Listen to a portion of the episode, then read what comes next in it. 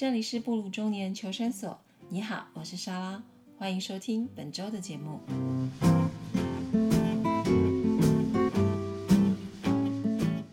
Hello，大家好，我是站长莎拉，这里是布鲁中年求生所第九集，很高兴又在空中跟大家见面喽。嗯，这个礼拜不知道大家过得怎么样？我可能是因为业主有听到我内心强大的呼唤，所以他这个礼拜没有给我太多的稿子，所以我这礼拜过得其实还算 OK，就是没有那么压力那么大。但是这个礼拜呢，我上了两堂关于好说商学院的课。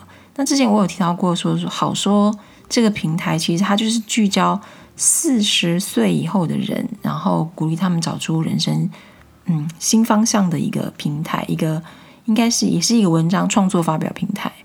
然后我上了他们这个礼拜的两堂课，第一堂是在讲关于个人形象的问题，然后第二堂课是则是聚焦个人品牌这件事情。然后其实对我来说，嗯，我是一个很慢熟的人，然后加上我又很害羞，虽然跟我相处久的人会不会觉得我是这种人，可是我一开始真的就是非常慢熟。然后所以我们一开始要在课堂上去。呃，介绍自己，然后分析自己，我觉得其实老实说，真的很不习惯。然后，然后你又要 promote 自己，然后让我真的觉得很害羞。然后加上我们的上课的同学里面，有的就是法律背景，然后又有呃财务顾问，法法律背景的财务顾问，然后有的是心理咨商师，然后有的是手手工的呃妈妈，然后有的是一些什么长生学的。呃，讲师，反正我觉得，老实说了，我觉得大家都很有来头，然后我就会，嗯，就会觉得，呃，那我好像只有失败经验可以分享。可是后来很好笑的一件事情，就是当大家在讨论个人形象或者个人记忆点这件事情的时候，老师就说，哦，那那个莎拉其实还不错啊，因为他把个人那个失败的印象经营的非常好。然后我就，哦，哇。觉得很尴尬，也不是很尴尬，就是一则以喜，一则以忧。就是 OK，好，原来我写失败这件事情，多多少少已经造，已经给了大家一个一个印象，就是嗯，我之前是一个充满挫折的人。但是充满挫折了之后呢，所以我这几天就是其实自己心里一直在想，就是有关于我把之前定位放在写作疗愈这件事情上，我觉得可能太狭隘了，因为我会觉得说。呃，写写作完疗愈你自己之后，你应该要做些什么事情？又不是一直不断沉浸在那个呃失败的氛围或挫折的氛围里。所以，嗯，经过大概这一次呃好几堂课上下来之后，其实我后来慢慢想要把写作疗愈这块导向到所谓自由书写、自由写作这一部分，因为我觉得写作这件事情啊，其实它是可以帮助你。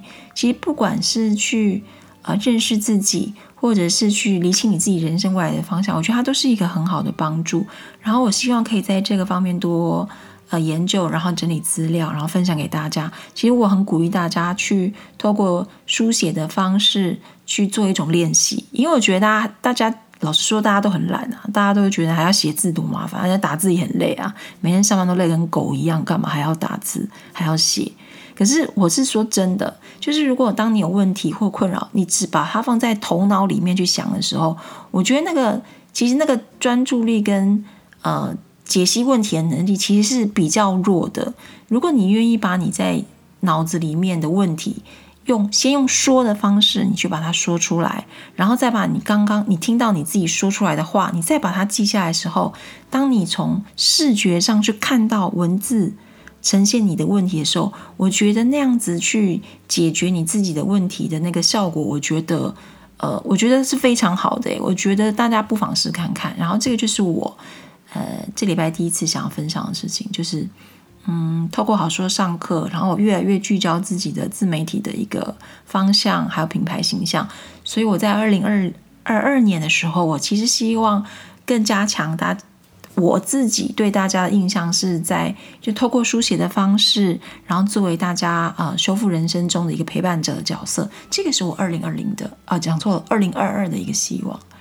然后第二件要分享的就是，呃，我们台湾这个礼拜要举行公投哦。虽然我很很讨厌政治，但我觉得公投是一个呃人民的意志的表现。那我觉得不管你支持什么，同意或反对，whatever，就是请大家去投票，表达你自己的意愿。呃，老实说啦，如果今天我没有小孩的话，我可能真的还蛮懒的，还蛮懒得去投那个票，就觉得嗯，好像很无聊。可是有了小孩之后，我就觉得好像说我们这一代做父母的，好像得为人家负责什么，就是你不要把人家生下来，然后就不管人家，我们得做一些表示示范，让这些小孩子知道说，OK，我们是关心你的未来的。然后也我当然我也想做给。是做给星期天的示范，就是我们对我们自己的社会其实是有责任的。所以这个礼拜听说南部的天气是比较好，大家可能会投票比较多。北部的话好像会下雨，但不管如何，我还是鼓励大家去投票，因为我相信都是附近的那个投票所，就是大家虽然会冷，就是多穿一点，然后去投票。嗯，这个是我第二件事情要分享。那第三件事情呢，就是关于呃这个礼拜我想要分享的主题。那之前有提到过，就是我在接案主生意啊 case 的时候，我接到一个采访的案子。然后这个案子呢，就是呃业主主要是他是呃负责他是经营一间共同工作空间，然后他希望我去采访，就是进驻在这个共同工作空间创业的一些老板。然后我总共访问了大概五个。五个包含那个创业空间的老板，访问五个，他们的年纪刚好都，呃，他他们都没有四十岁哦，他们都在四十四十岁以前，有的甚至很年轻诶，好像才三十出头。然后我从他们身上，我觉得我学习到蛮多东西的。然后我觉得他们这些啊三十几岁的创业者啊，我觉得他们有一些特质，其实跟我们以前的创业者其实有很大的不一样。嗯，然后我觉得这些事情很值得分享。就是当如果你身边有一些朋友想要创业的时候，或是你自己想要创业的时候，我觉得你可以参考这些特质。就如果这些特质是你有的，我觉得那就是很好，要可以把它继续发扬光大。如果哪一些特质是你缺乏的，我觉得你也可以去想办法去培养、去练习。因为我觉得你很认识自己的时候，然后你可以，你就会你的创业路上就会变得比较不会那么彷徨，因为你知道你自己的优点跟你自己的缺点，然后。当然，这这个就是我会想要分享原因，是因为我觉得在我我前十年的创业当中，我其实根本就并不了解自己。然后透过这次的采访啊，我觉得我还蛮有心得收获的。那我也写了文章，所以这个礼拜我就是打算把这篇文章念出来跟大家分享喽。那大家就慢慢听吧。上个月中接到业主新交派的案子。希望可以采访进驻新创空间的七年级创业主，写些关于创业的相关文章。虽然面对陌生人总是让我很紧张，以前习惯的拒绝模式通常是说先考虑看看，然后因为害怕就会找借口拒绝。但是现在会时时提醒自己，不要轻易放过来到面前的机会。虽然不知道会得到什么，应该还是要提起勇气，尝试自己没做过的事情。和熟人聊天，相信大家都没有障碍。但是这种有目的性的聊天，就得事先做功课了。不过，因为访谈对象都是新创业者，所以网络上搜寻的背景资讯真的不多。我只能先行礼如仪的调了一些访纲给对方，等实际访谈中再看看状况如何应变。和受访者约在线上会议，一开始美其名的聊天访谈，还真是坑坑巴巴、惨不忍睹。尤其自己抓不住节奏，偶尔会因为突然想起什么，就猛然打断采访者尚未结束的说话。很庆幸他们包容我这种突兀的举动，不过也许心里纳闷着，这家伙到底哪打哪来的？采访结束后，我我常看着访纲上记着满纸重点，发愣。身为采访菜鸟，只好再把录音档重新听一遍，逐句归纳重点，才能写出一篇稿子。很凑巧的，这次访谈的对象都落在三十多岁，年纪最大的也没有超过四十。他们都有着良好的教育背景，在职场工作了一段时间之后，选择出来自行创业。虽然受访者的产业各自不同，但是这些年轻朋友都给我很深的印象。趁着记忆在脑子还算深刻，特别记录下来和大家分享。如果未来的你或是身边的朋友正想要创业，这些年轻创业者的个人特质，相信很值得你们参考。第一点，不厌其烦的反复计划。创业事前的充分计划是这群人的共同特点。他们会透过计划、执行、修正、再计划这些不这些不断重复的执行过程，达成既定的目标。这些七年级创业家明白，计划并不代表一定成功，而只是降低风险与失败的几率。而且，因为事前已经评估过可能发生的状况。所以在问题真正发生的时候，就不会有不知所措的无助感。相反的，他们还能因为提前做好备案，所以更快做出反应，继续推动公司的前进。这群七年级创业家对创业风险的评估各有不同，但是他们都会在心里设下一个停损点，可能是投资金额用完，或者预计期限内无法达成阶段性任务，就会开始评估放弃的可能。他们认知的创业，并不是无止境的前进冲刺，或是毕其一生追求的梦想热情。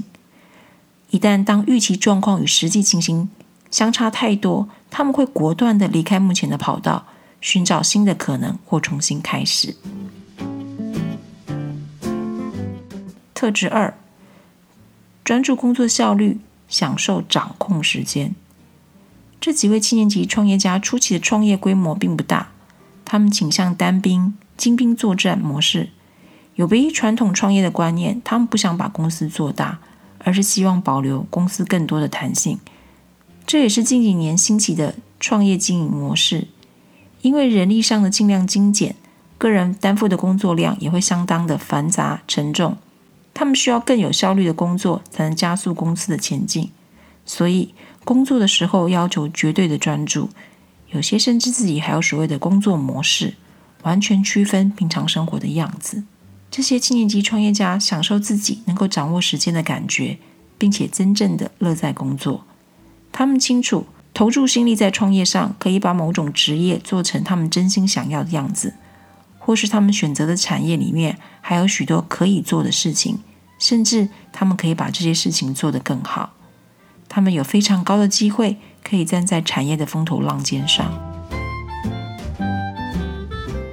第三种特质，理想目标加上务实态度。这几位七年级创业者谈起自己的创业目标，不止非常明确，甚至连长期的目标都已经在计划之中。他们提到创业目标时的神情坚定，热情尽管隐藏在话语里，却十分有力。他们有计划的朝着目标前进，有节奏，有方法。不是单凭冲动勇气，也不会死守计划不放。他们一旦发现现实状况跟设定目标有落差时，也会反应灵活，迅速调整。他们很明显的把个人情绪和创业工作区分开来。尽管创业需要内在的热情支撑，但是在执行层面上，他们相当的实事求是。其中有几位七年级创业家的目标，其实都带有浪漫理想。但是在实现目标的过程，都能够以很务实的角度进行。这样的沉稳态度，在三十多岁的年轻新创者身上被看到，我真心认为是一件难能可贵的事情。第四种特质，承认错误，快速回应问题。这些访谈的七年级创业家已经是数位原住民的第一代，他们的出生世代就已经有了网络。能够接受来自四面八方的讯息，所以这也让七年级创业家不会固守成规。只要在执行过程中发现初期的计划规模太庞大，或是考虑的不够周全，他们能够坦然面对，并且尽快调整，不至于让自己陷入死胡同，动弹不得。他们能灵活反应，而且能够坦率的承认错误，重新规划路线，再次出发。访谈中，七年级的创业家学历都相当的出色，但是他没有。但他们没有因为自己是人生胜利组就无法接受挫折与失败，反而他们更懂得如何向外寻求支援，而且很快的厘清问题的症结点，找到可能的解决办法。这几方面我都觉得自己需要向他们多学习。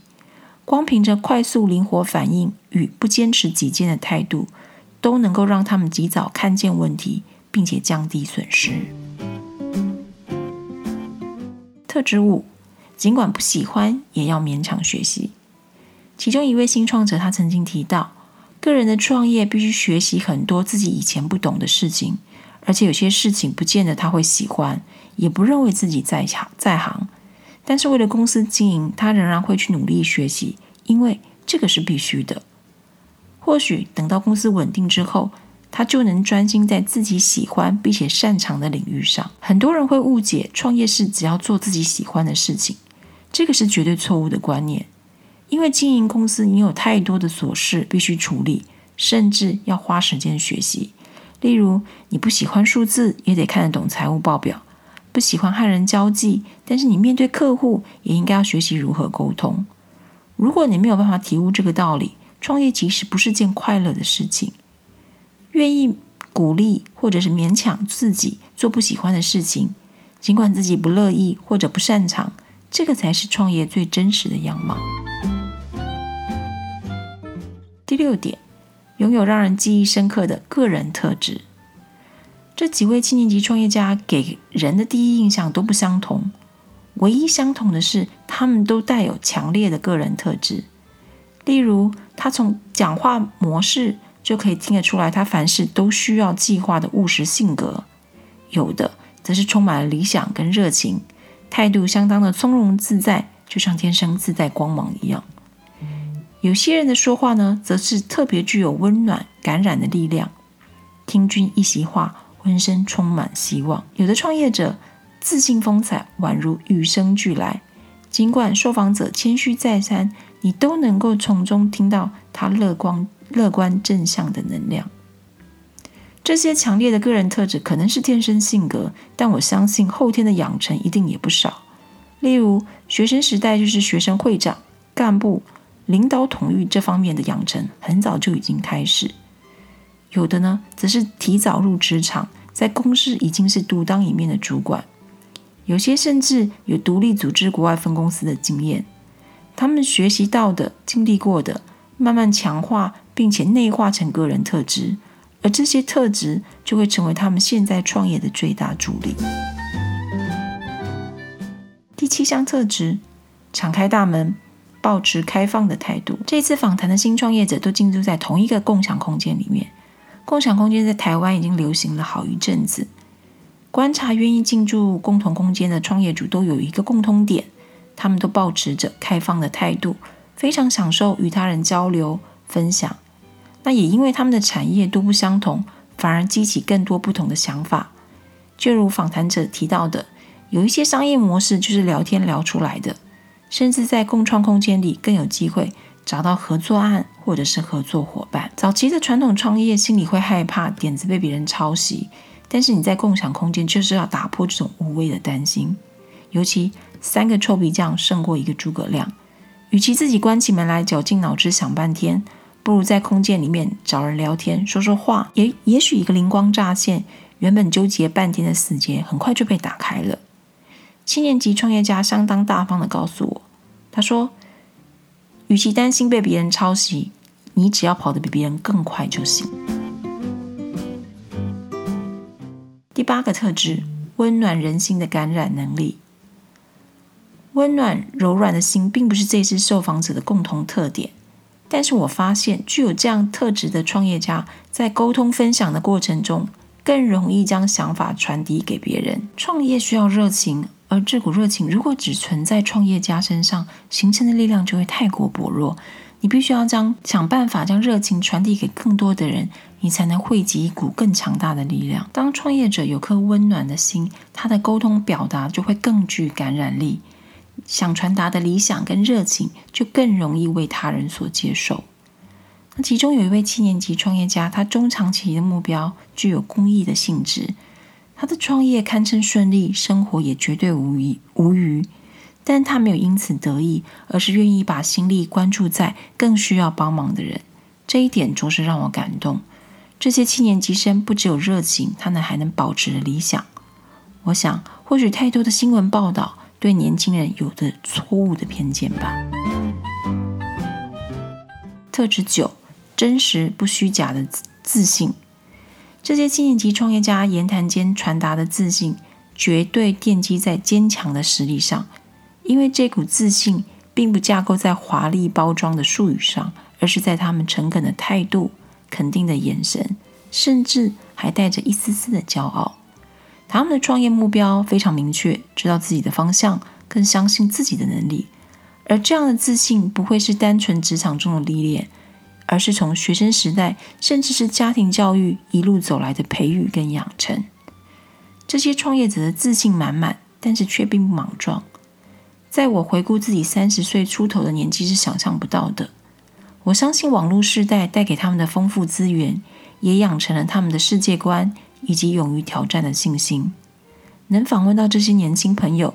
见证他们在创业路上的发光发热，真的是我此次尝试中最大的收获。最后一个特质，正面思考，朝向阳光前行。访谈中，我很喜欢探寻有关于创业的挫折经历。很特别的是，这群人给我的答案其实都大同小异。因为已经做好计划，对于可能发生的困难有准备，所以不觉得是挫折。或者是他们会说自己乐于工作，所以并不觉得挫折有什么特别之处。其中一位受访者谦虚的告诉我，他觉得自己的创业过程非常幸运，所以一路走来没有太多的波折。一开始我觉得这样的回答实在太过官方，所以在我想尽办法聊东聊西的过程中，我突然发现受访者的回答题目有固定的模式。就是不管我提出任何感觉负面的问题或者是经验，受访者都能找到其中有趣的地方。所以这些青年级的创业朋友并不聚焦在挫折、困难这种负面情绪，而是专注在解决挫折背后的问题，或者是找到挑战困难的乐趣。即使把这一群人丢到满是黑暗的地方，他们都可能忘了恐惧身边的黑暗。只会专注找到点亮室内的办法。采访的案子即将告一段落，稿子也陆续交出去。和这些年轻创业者的访谈中，我常回想当年自己和布莱恩创业的无知与莽撞。好在我走过那段看不清自己的历程，也因为有那一段的经过，让我在访谈中更能感受到这群新时代创业者的不同与充沛能量。更庆幸的是，在如此混乱的台湾社会中，还有这群勇敢前行的年轻创业者，因为他们的存在，相信台湾的未来还是值得期待的。我看见，我相信，我可以。祝福所有青年级创业家抬头挺胸，坚定前行。以上就是我这个礼拜想要跟大家分享的文章。嗯以上就是这个礼拜的布鲁中年求生所的分享，然后非常高兴我又完成了第九集的录音挑战。然后虽然他我的那个布鲁中年求生所的呃节目成长的收听率呢非常非常的缓慢，但是没有关系，有听过的人我就非常感谢你们，你们也让我每一次都有录音下去的呃勇气跟鼓励。所以不管怎么样，我都祝福我自己，也祝福你们，在人生下半场都有自己的目标，勇往直前。然后下个礼拜呢，就是圣诞节了。然后其实这个是我。我们仨就是我，Brian，还有星期天，第一次比较正式在家里过圣诞夜。虽然不会有圣诞大餐啦，但是这一次呢，有 Brian 的同学送我们一个礼物盒，然后我们就希望可以在圣诞夜的时候来拆那个礼物盒。虽然星期天他一直那个求我说可不可以提早开，但是我就非常坚定的告诉他，金牛座以金牛座的坚定性格告诉他说不行，我们就是要星呃圣诞夜那天才能开。所以下个礼拜的礼拜五，我们就能开拆礼物盒了。然后这也是我们第一次很正式的过圣诞夜。然后其实也还蛮感动的啦，就是这么前十年大概都圣诞夜不是圣诞夜，都是工作的时候。然后第一次可以过圣诞夜，我觉得内心充满感激。然后也希望各位呢，你们的圣诞夜能够跟家人团聚，一切平安顺利。希望我们能够。以全新的心情迎接二零二二的到来，然后年底的，呃，年底没有剩多少时间了，然后请大家记得做新年新年新希望的新计划哦。嗯那以下啊不是以下 以上就是我们这一拜的节目。那我们就下个礼拜再见喽要记得听哦。那跟大家说拜拜拜拜拜拜拜拜。拜拜